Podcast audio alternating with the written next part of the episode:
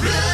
Bonjour, je m'appelle euh, Nicole Mancier. Euh, je suis membre fondateur et actuellement présidente de l'association Lagrange à la rivière Saint-Savin.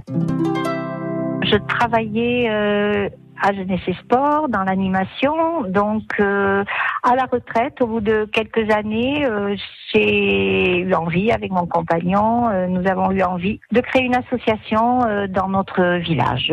Il y avait des choses à faire, animer, animer le village, apporter quelques activités culturelles et des loisirs sportifs et, et culturels.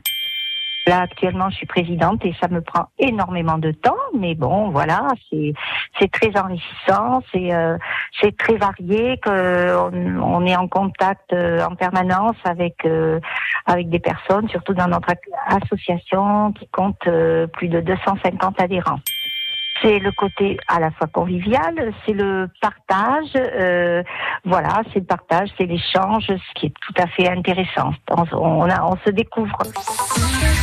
À réécouter et à podcaster sur l'appli France Bleu.